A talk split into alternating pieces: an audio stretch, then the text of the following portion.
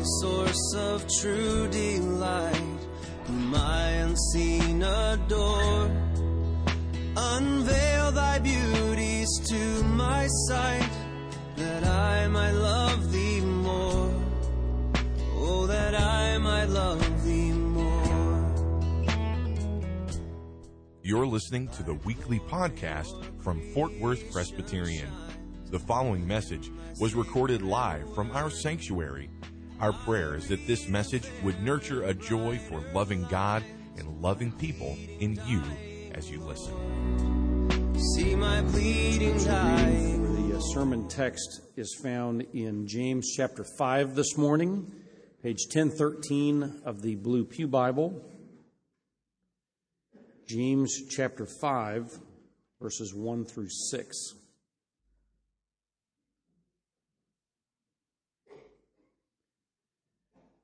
Come now, you rich, weep and howl for the miseries that are coming upon you.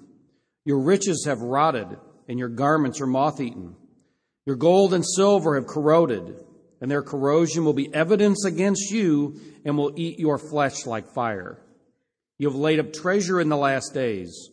Behold, the wages of the laborers who have mowed your fields, which you have kept back by fraud, are crying out against you, and the cries of the harvesters have reached the ears of the Lord of hosts. You have lived on the earth in luxury and in self indulgence. You have fattened your hearts in the day of slaughter. You have condemned. You have murdered the righteous person. He does not resist you. May God add his blessing to the reading of his word.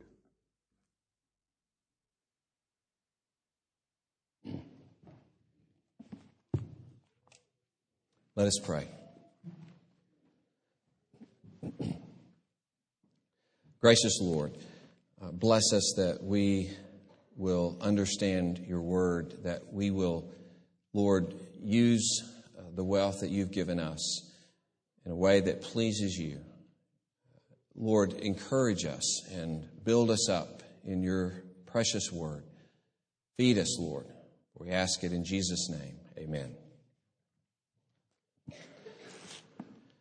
Money is, uh, or should be for us, a, a scary thing in a way, um, because there is so much warning in Scripture uh, against it. We're pretty familiar, I think, with Jesus' words that it's easier for a camel to go through the eye of a needle than for a rich person to enter the kingdom of God.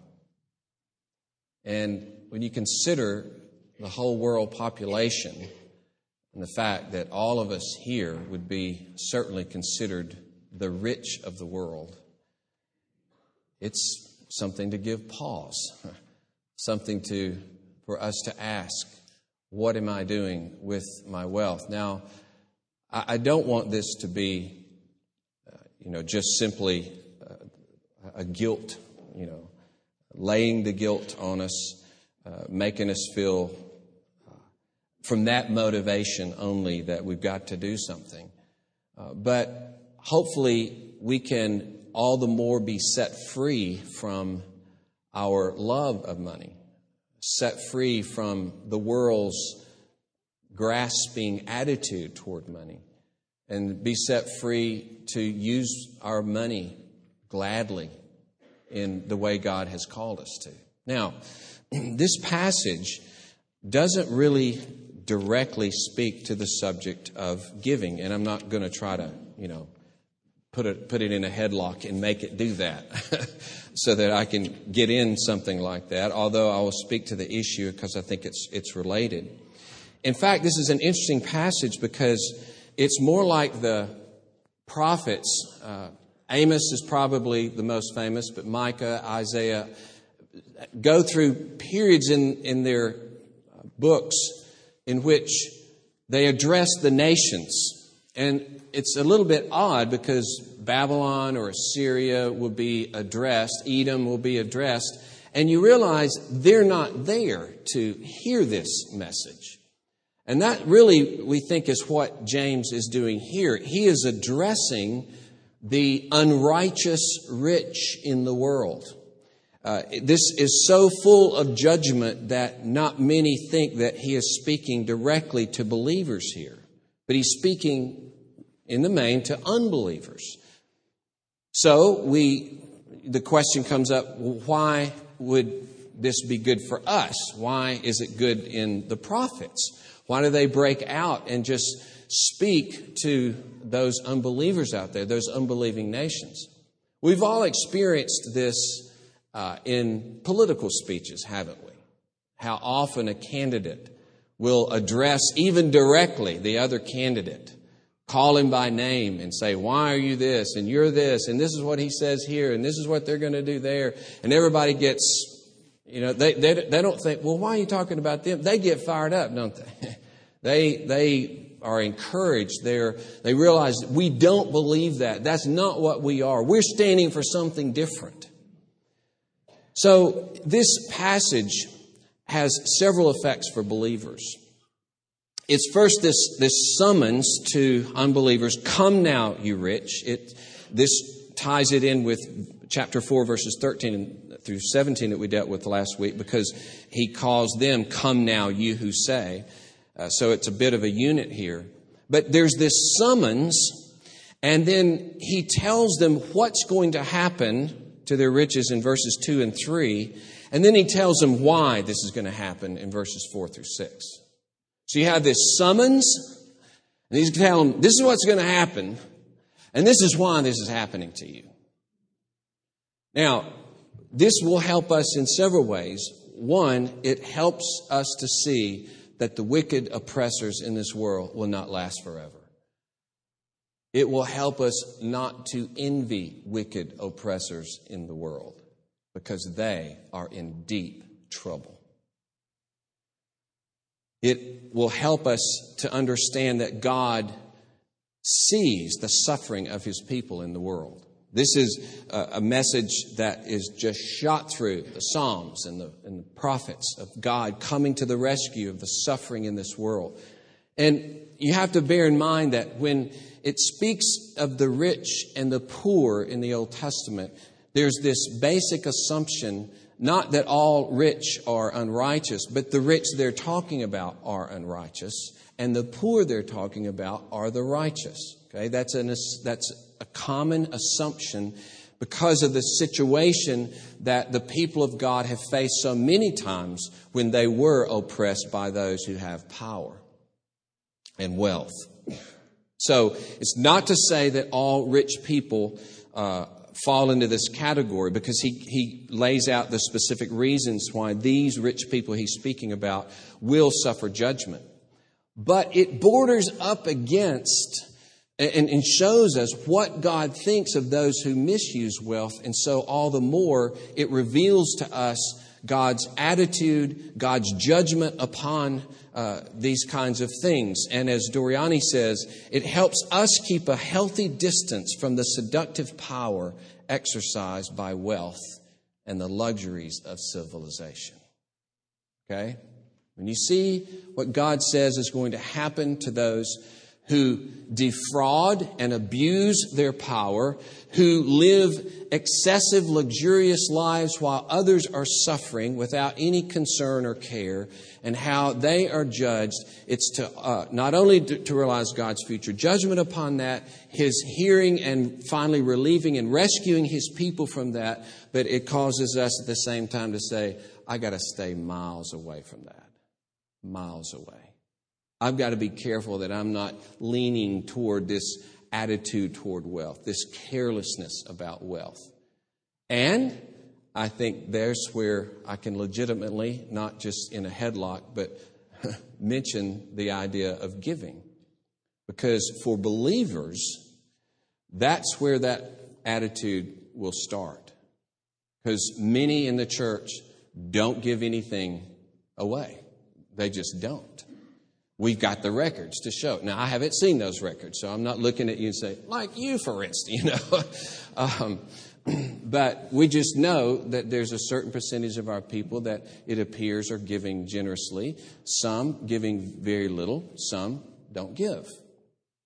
And that attitude of hoarding and not considering God's call and lordship to your giving to his people is part of this attitude. It's, it's, it's kind of like uh, what we say of, well, I haven't murdered, but I'm angry at people. That's still a part of murder. So it's still part of this attitude of, Lord, you will not be Lord over my money. Okay? These people certainly are that way. You will not be Lord over my money. In fact, I will do whatever I want to with my money, and I will even hurt people with my money, and I will gather more and more money to the exclusion of others and, and ignoring others.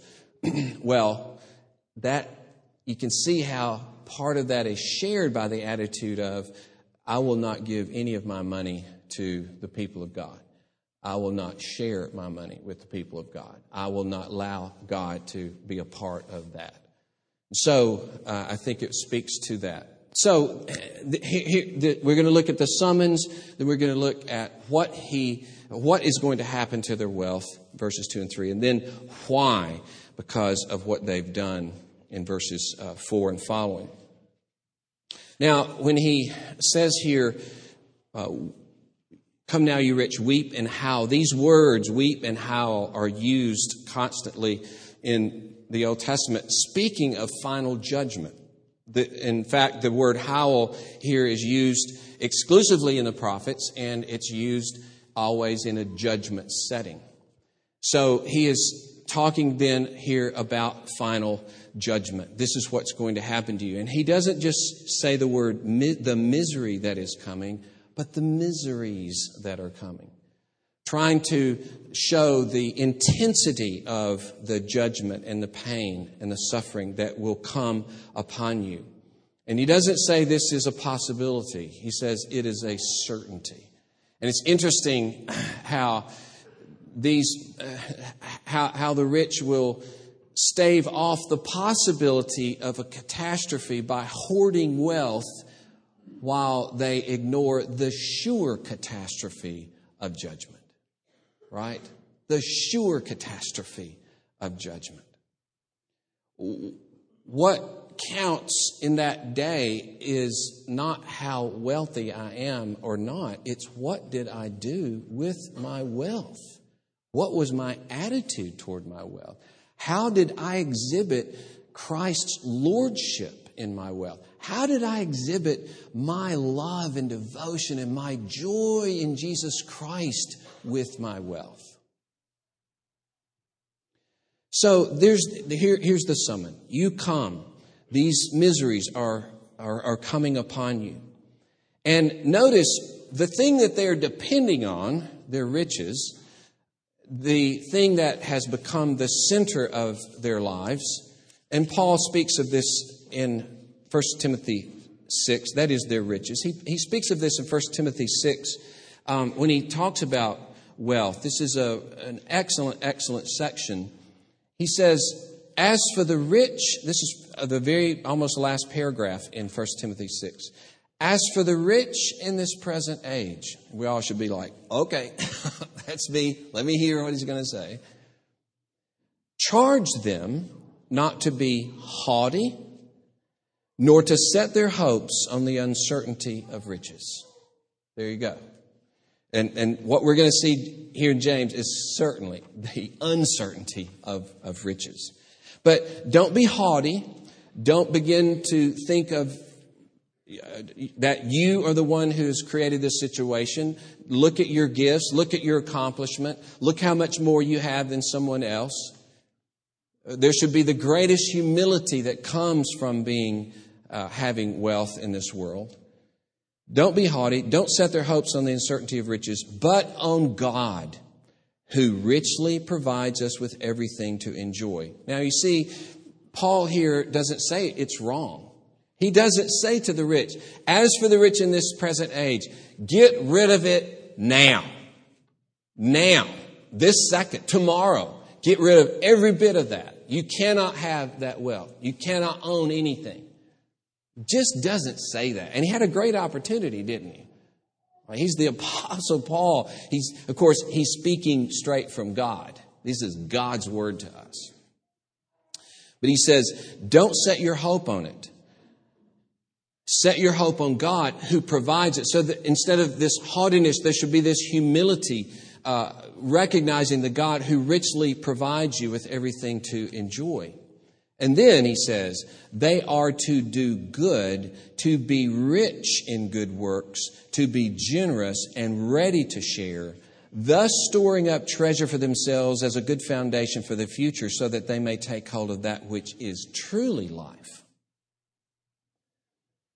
And you see, that's, that's what uh, Jesus said in his parable of the guy that built uh, made, you know, his crops are so big, he had to build, build bigger barns. He says, I'm going to build these bigger barns. I'm going to sit back. I'm going to take it easy for years and years to come.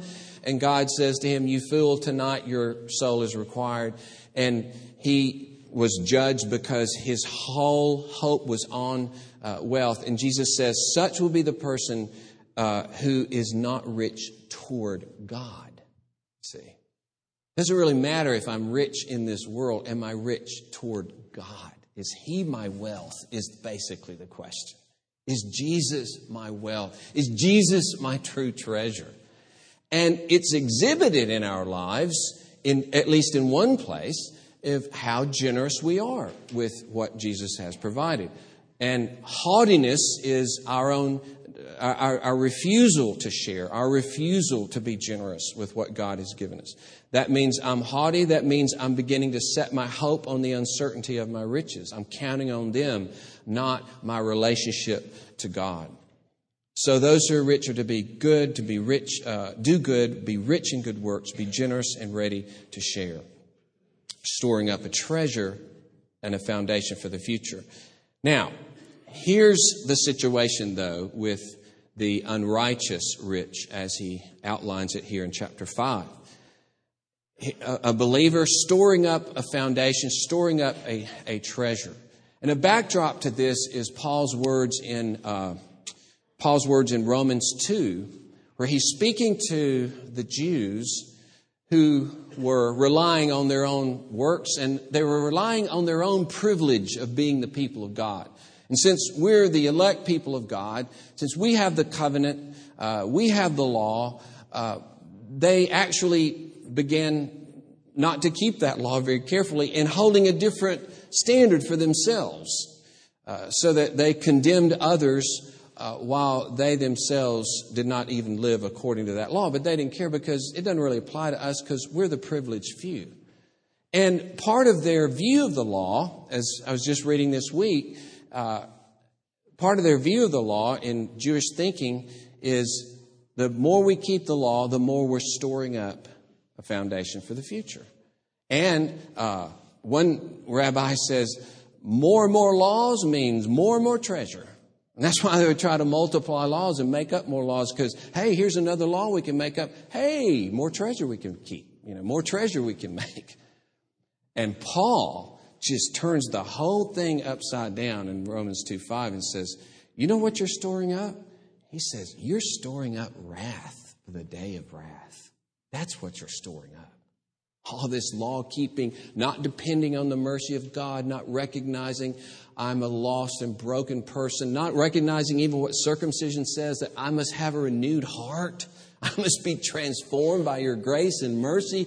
I must be forgiven of my sins and rest and, and live out your mercy. No, I just need to keep more laws, keep more rules. And if I do this, uh, I will build up a treasure.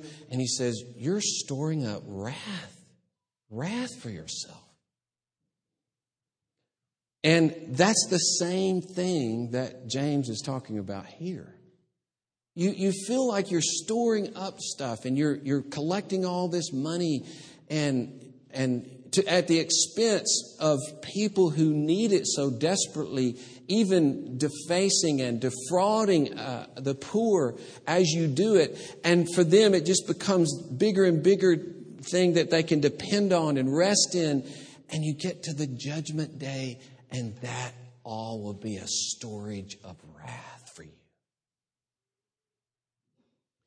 He says, Your gold and silver have corroded. Now, you know, gold doesn't corrode, it can just sit there for centuries. And though silver tarnishes, it doesn't really corrode like iron does.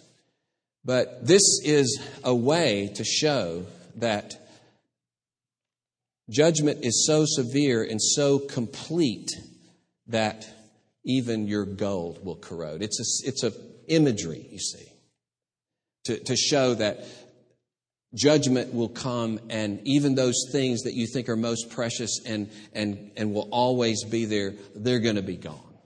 They are already gone. He uses a past tense to show that this future has already happened to you. It's already gone, what you're depending on.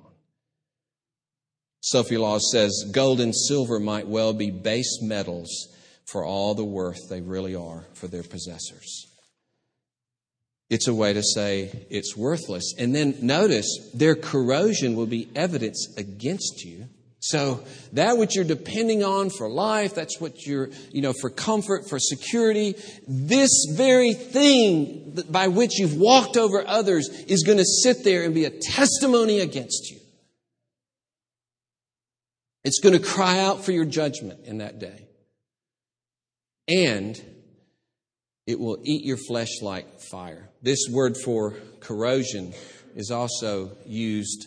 It's really one of those words where it's, it's a different word, but it's spelled the same. We've got some words like that in English language. And it, it means poison. And it's as though the, the things that you depended on for your life are going to turn around and eat your flesh alive in that day. They're the very means of your judgment. He says, You've laid up.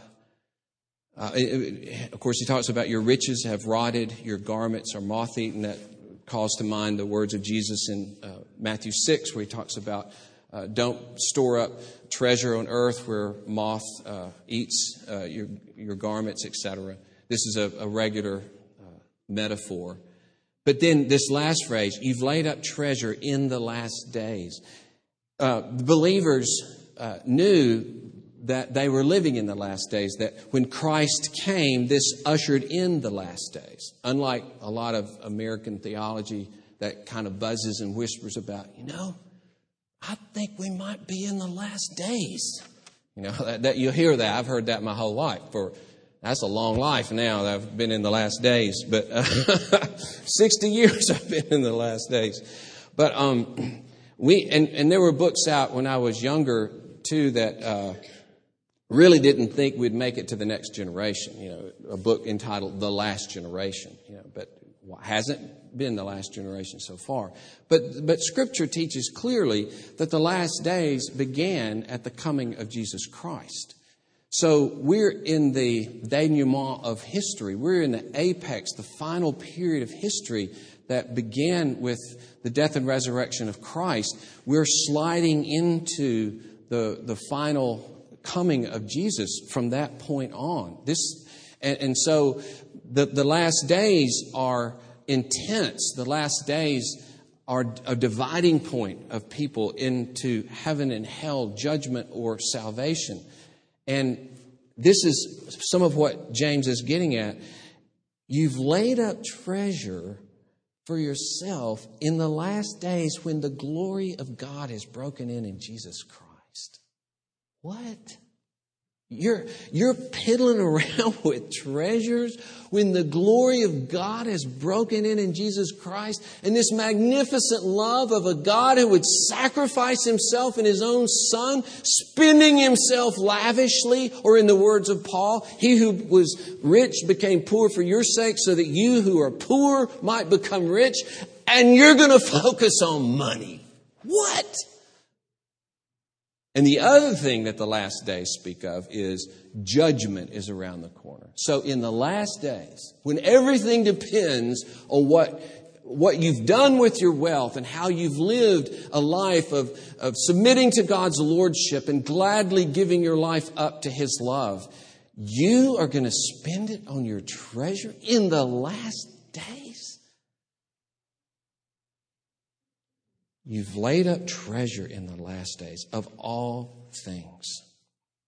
And so these are, of course, warnings for us, you know, that maybe absolutely we don't trust in our wealth, but to some degree, perhaps we do. To some degree, as we said last week, we don't really seriously pray, give us this day our daily bread. why would we do that? Because we're haughty. Because we're haughty. You know, I know where my next meal's coming from. I don't have to worry about that. I have to think about that. Well, why would Jesus ask, tell you that this is what I want you to pray? This is the kind of, and it's not just those words, of course, but this is the kind of attitude I want you to have in your life. I want you to have this brokenness and this humility to recognize that every single thing you have comes from my hand directly. And you have nothing except what I give you. I want you to keep that attitude. Pray in this way. Have this heart of humility. Give, give us this day our daily bread.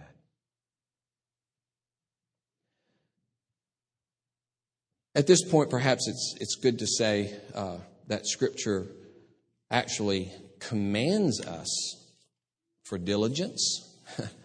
it commands uh, saving for the next generation. Okay, it commands providence, uh, uh, uh being provident. You know, uh, careful with your money. We talked about this last week with the ant. He commends the ant. Go check out the ant. He works hard. He stores up stuff for when he needs it. So this is not against healthy saving. It's not against uh, meeting your needs. It's, it's not against, even as Paul indicates in 1 Timothy, there's an enjoyment of what God has given us. But it's in the context of what? Great generosity. Okay? Great generosity. And this kind of generosity will mean for every one of us I will not live at a standard I could live at. It just must mean that. I know there's a lot of talk about, well, when you give 10%, then God makes the other 90 be more like 100%. Well, maybe not. Okay? Maybe He uses the discipline of living at a lower level and you enjoy it more than you ever li- did at living at your 100%. And, and you're happy about the discipline. You don't care about the discipline. You're happy to do without it. This is part of the glory that you give to God. That I love you more than I love my 10%, or whatever the percentage is. And, you know, if, if you really add up all the tithes of the Old Testament, it probably comes out to something like 15 or 16%. Just saying. Uh, if you want to get strict about a tithe. But you know, in the New Testament, rather than talking a lot about the 10% or the various 10% that were offered, it, it talks like uh, the verse I quoted. Just, just think of this one who lavished himself, became poor for your sake, and give in keeping with that sacrifice. Give in keeping with a God who spends himself that way. And probably for most Americans, that 10% is going to be kind of a starting point, and they keep drifting upward the more they're able to, and because they're just kind of lost in the love of Christ, you know, lost in the sacrifice of Jesus. And, and of course, Paul says God loves a cheerful giver. He, he wants you to be delighted, thrilled at the opportunity, the privilege, and the discipline of it, you know. The discipline of it is a joy. Well, little parenthesis there. Um, verses 6, 4 through 6, he gives the why. So the summons, then this is what's going to happen to your wealth. And this is why it's going to happen to you. Because the wages of the laborers who mowed your fields, which you kept back by fraud, are crying out against you. And the cries of the harvesters have reached the ears of the Lord of hosts. Now, one of the things that was going on uh, in that time was greater and greater land ownership by fewer and fewer people, and the poor people were being pushed off the land, and they were then helpless to, to do anything but work for whatever wages there were and to be at the behest of the rich landowners. And and for many of them, it's so bad that if you, for instance, what they would do is not pay you on a given day. And this is bad because, as, as Scripture says, um, Leviticus 19:13, "You shall not oppress your neighbor or rob him. The wages of a hired servant shall not remain with you all night until morning." That's because they had to have that money that day or they had nothing to eat. Okay? That's how poor these people are. They don't get paid at the end of the day. They can't go to market and get what they're going to eat that night and, and their other needs. Uh, Deuteronomy 24 is the same way. Uh, you shall give him wages on the same day for the, before the sun sets. For he is poor and counts on it, lest he cry against you to the Lord and you be guilty of sin. Uh, and there are a lot of other passages in Jewish writings as well that we could talk about there. So, what they would do though is not not pay on a day, and then the next day or the next day, uh, you can even dispute how much you really had to pay because it's, oh, you know, don't remember how much that was. And so you defraud them even further. But the defrauding is not paying them on that very day because they don't eat if you don't pay them. And he says, You've, you've done that very thing. You, you kept back by fraud. You didn't pay them what they were owed. And they're in such a desperate situation because employment is so bad and you gotta, you just thankful you have something to do, some work. And if you start demanding something or, or bringing up the injustice of it, he can just say, okay, go find another job. Go, go get you another field to work in. He's got nowhere to go, you know. I was just, I'm, I'm reading the uh, work of Taylor Branch on the civil rights movement, 50s and 60s, and a lot about Martin Luther King, of course, but a lot of other issues as well. And I've, uh, I've just broken down and cried over and over because my Alabama is one of the worst perpetrators, you know. Um, just horrific things that just make me weep. I, I just nothing.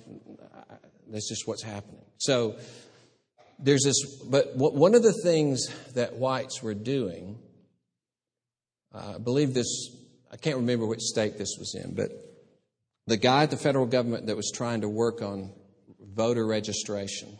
Now, this was all by law that blacks, of course, had the right to vote. Okay? So, what was happening, uh, he found he, he, had to do personal research, uh, didn't let people know who he was, and he just worked among the people and, and found three, uh, uh, verified 300 blacks that had been had lost their land as sharecroppers. They had lost their land. Why? Because they had registered to vote. And they were, they were living now in these freedom tents called places where you don't have a place to live anymore. Why? Because of the great evil of wanting to vote and being given that right by the government, but whites were not allowing it. It's that kind of situation, you see. You've got all the power. And in Alabama, you could do a grievous, heinous crime, and it could go to the state uh, Supreme Court. And the state Supreme Court is just as prejudiced as the sheriff is. What are you going to do? That's the kind of situation that he's talking about here. People who own all the power, have all the money, and they do whatever they want to. But, he says, those wages are crying out against you. I love that. Those wages that you kept, like this huge siren, this huge, you know, like it, it makes me think of when uh, robbers, a guy robs a bank, and then the blue bomb explodes, you know, and it's kind of like, yikes. oh, I was painting, and uh, you know, what do you do? What do you say? And like there these wages that they have stolen and defrauded people of, they're like the blue bomb in Judgment Day, and they're crying out against them, crying out for their judgment, crying out for their punishment and there's nothing that they can do. And it says, it's reached the ears of the Lord of hosts.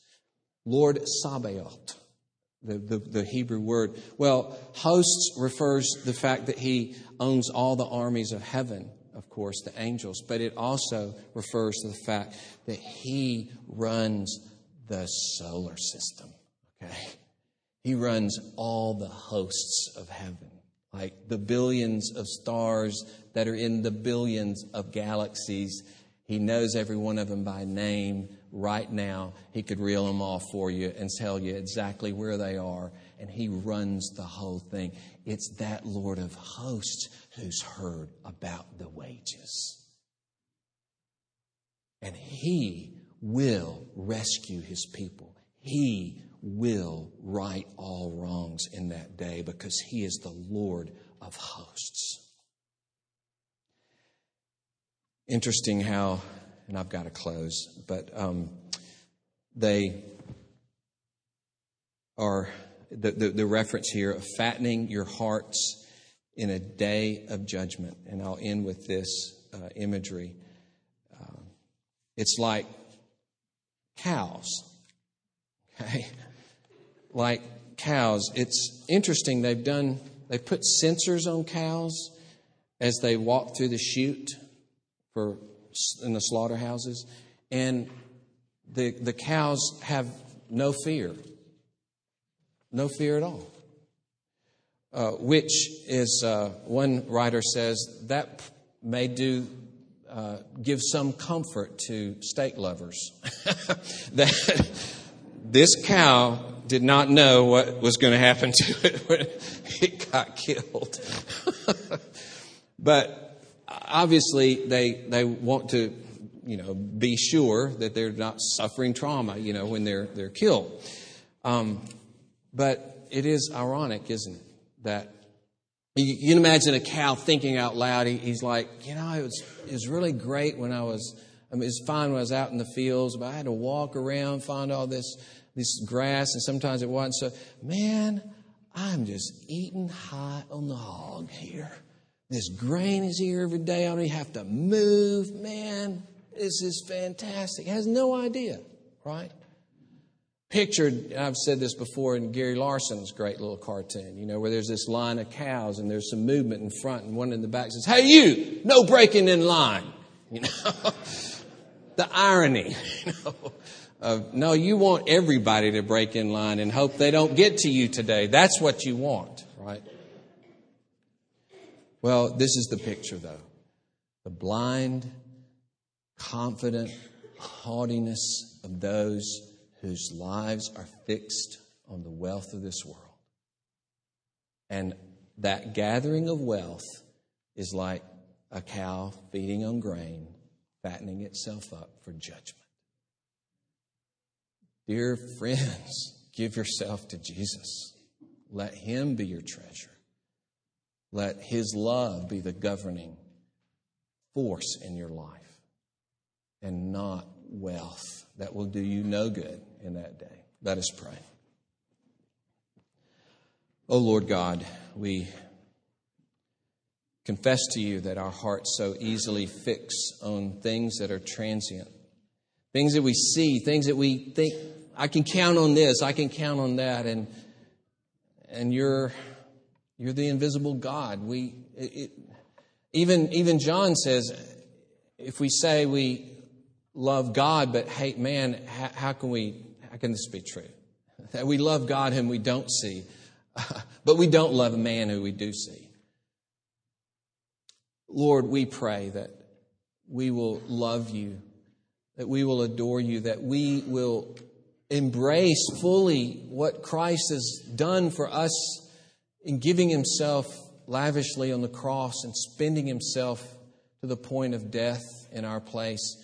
And Lord, that we will joyfully give ourselves up to him and be set free from self, be set free from protecting ourselves. And Lord, that we will use all that you've given us in humility and generosity and joy Lord, set us free in joy in you to use all that you give us for your glory and honor, whether it is enjoyment of the things you've given us, saving, giving, living out, meeting our needs, and, and generously spending giving our, our, our wealth to others who don't have it. Lord, bless us to be an honor to your great name. Amen. pleasing scene is clouded or with pain. Thank you for listening to this weekly podcast from Fort Worth Presbyterian. Our prayer is that this message was able to nurture a joy for loving God and loving people in you. Please visit our website for worship service times, directions to the church, and to subscribe to this podcast. Our web address is fortworthpca.org. Fort Worth Presbyterian is a part of the Presbyterian Church in America.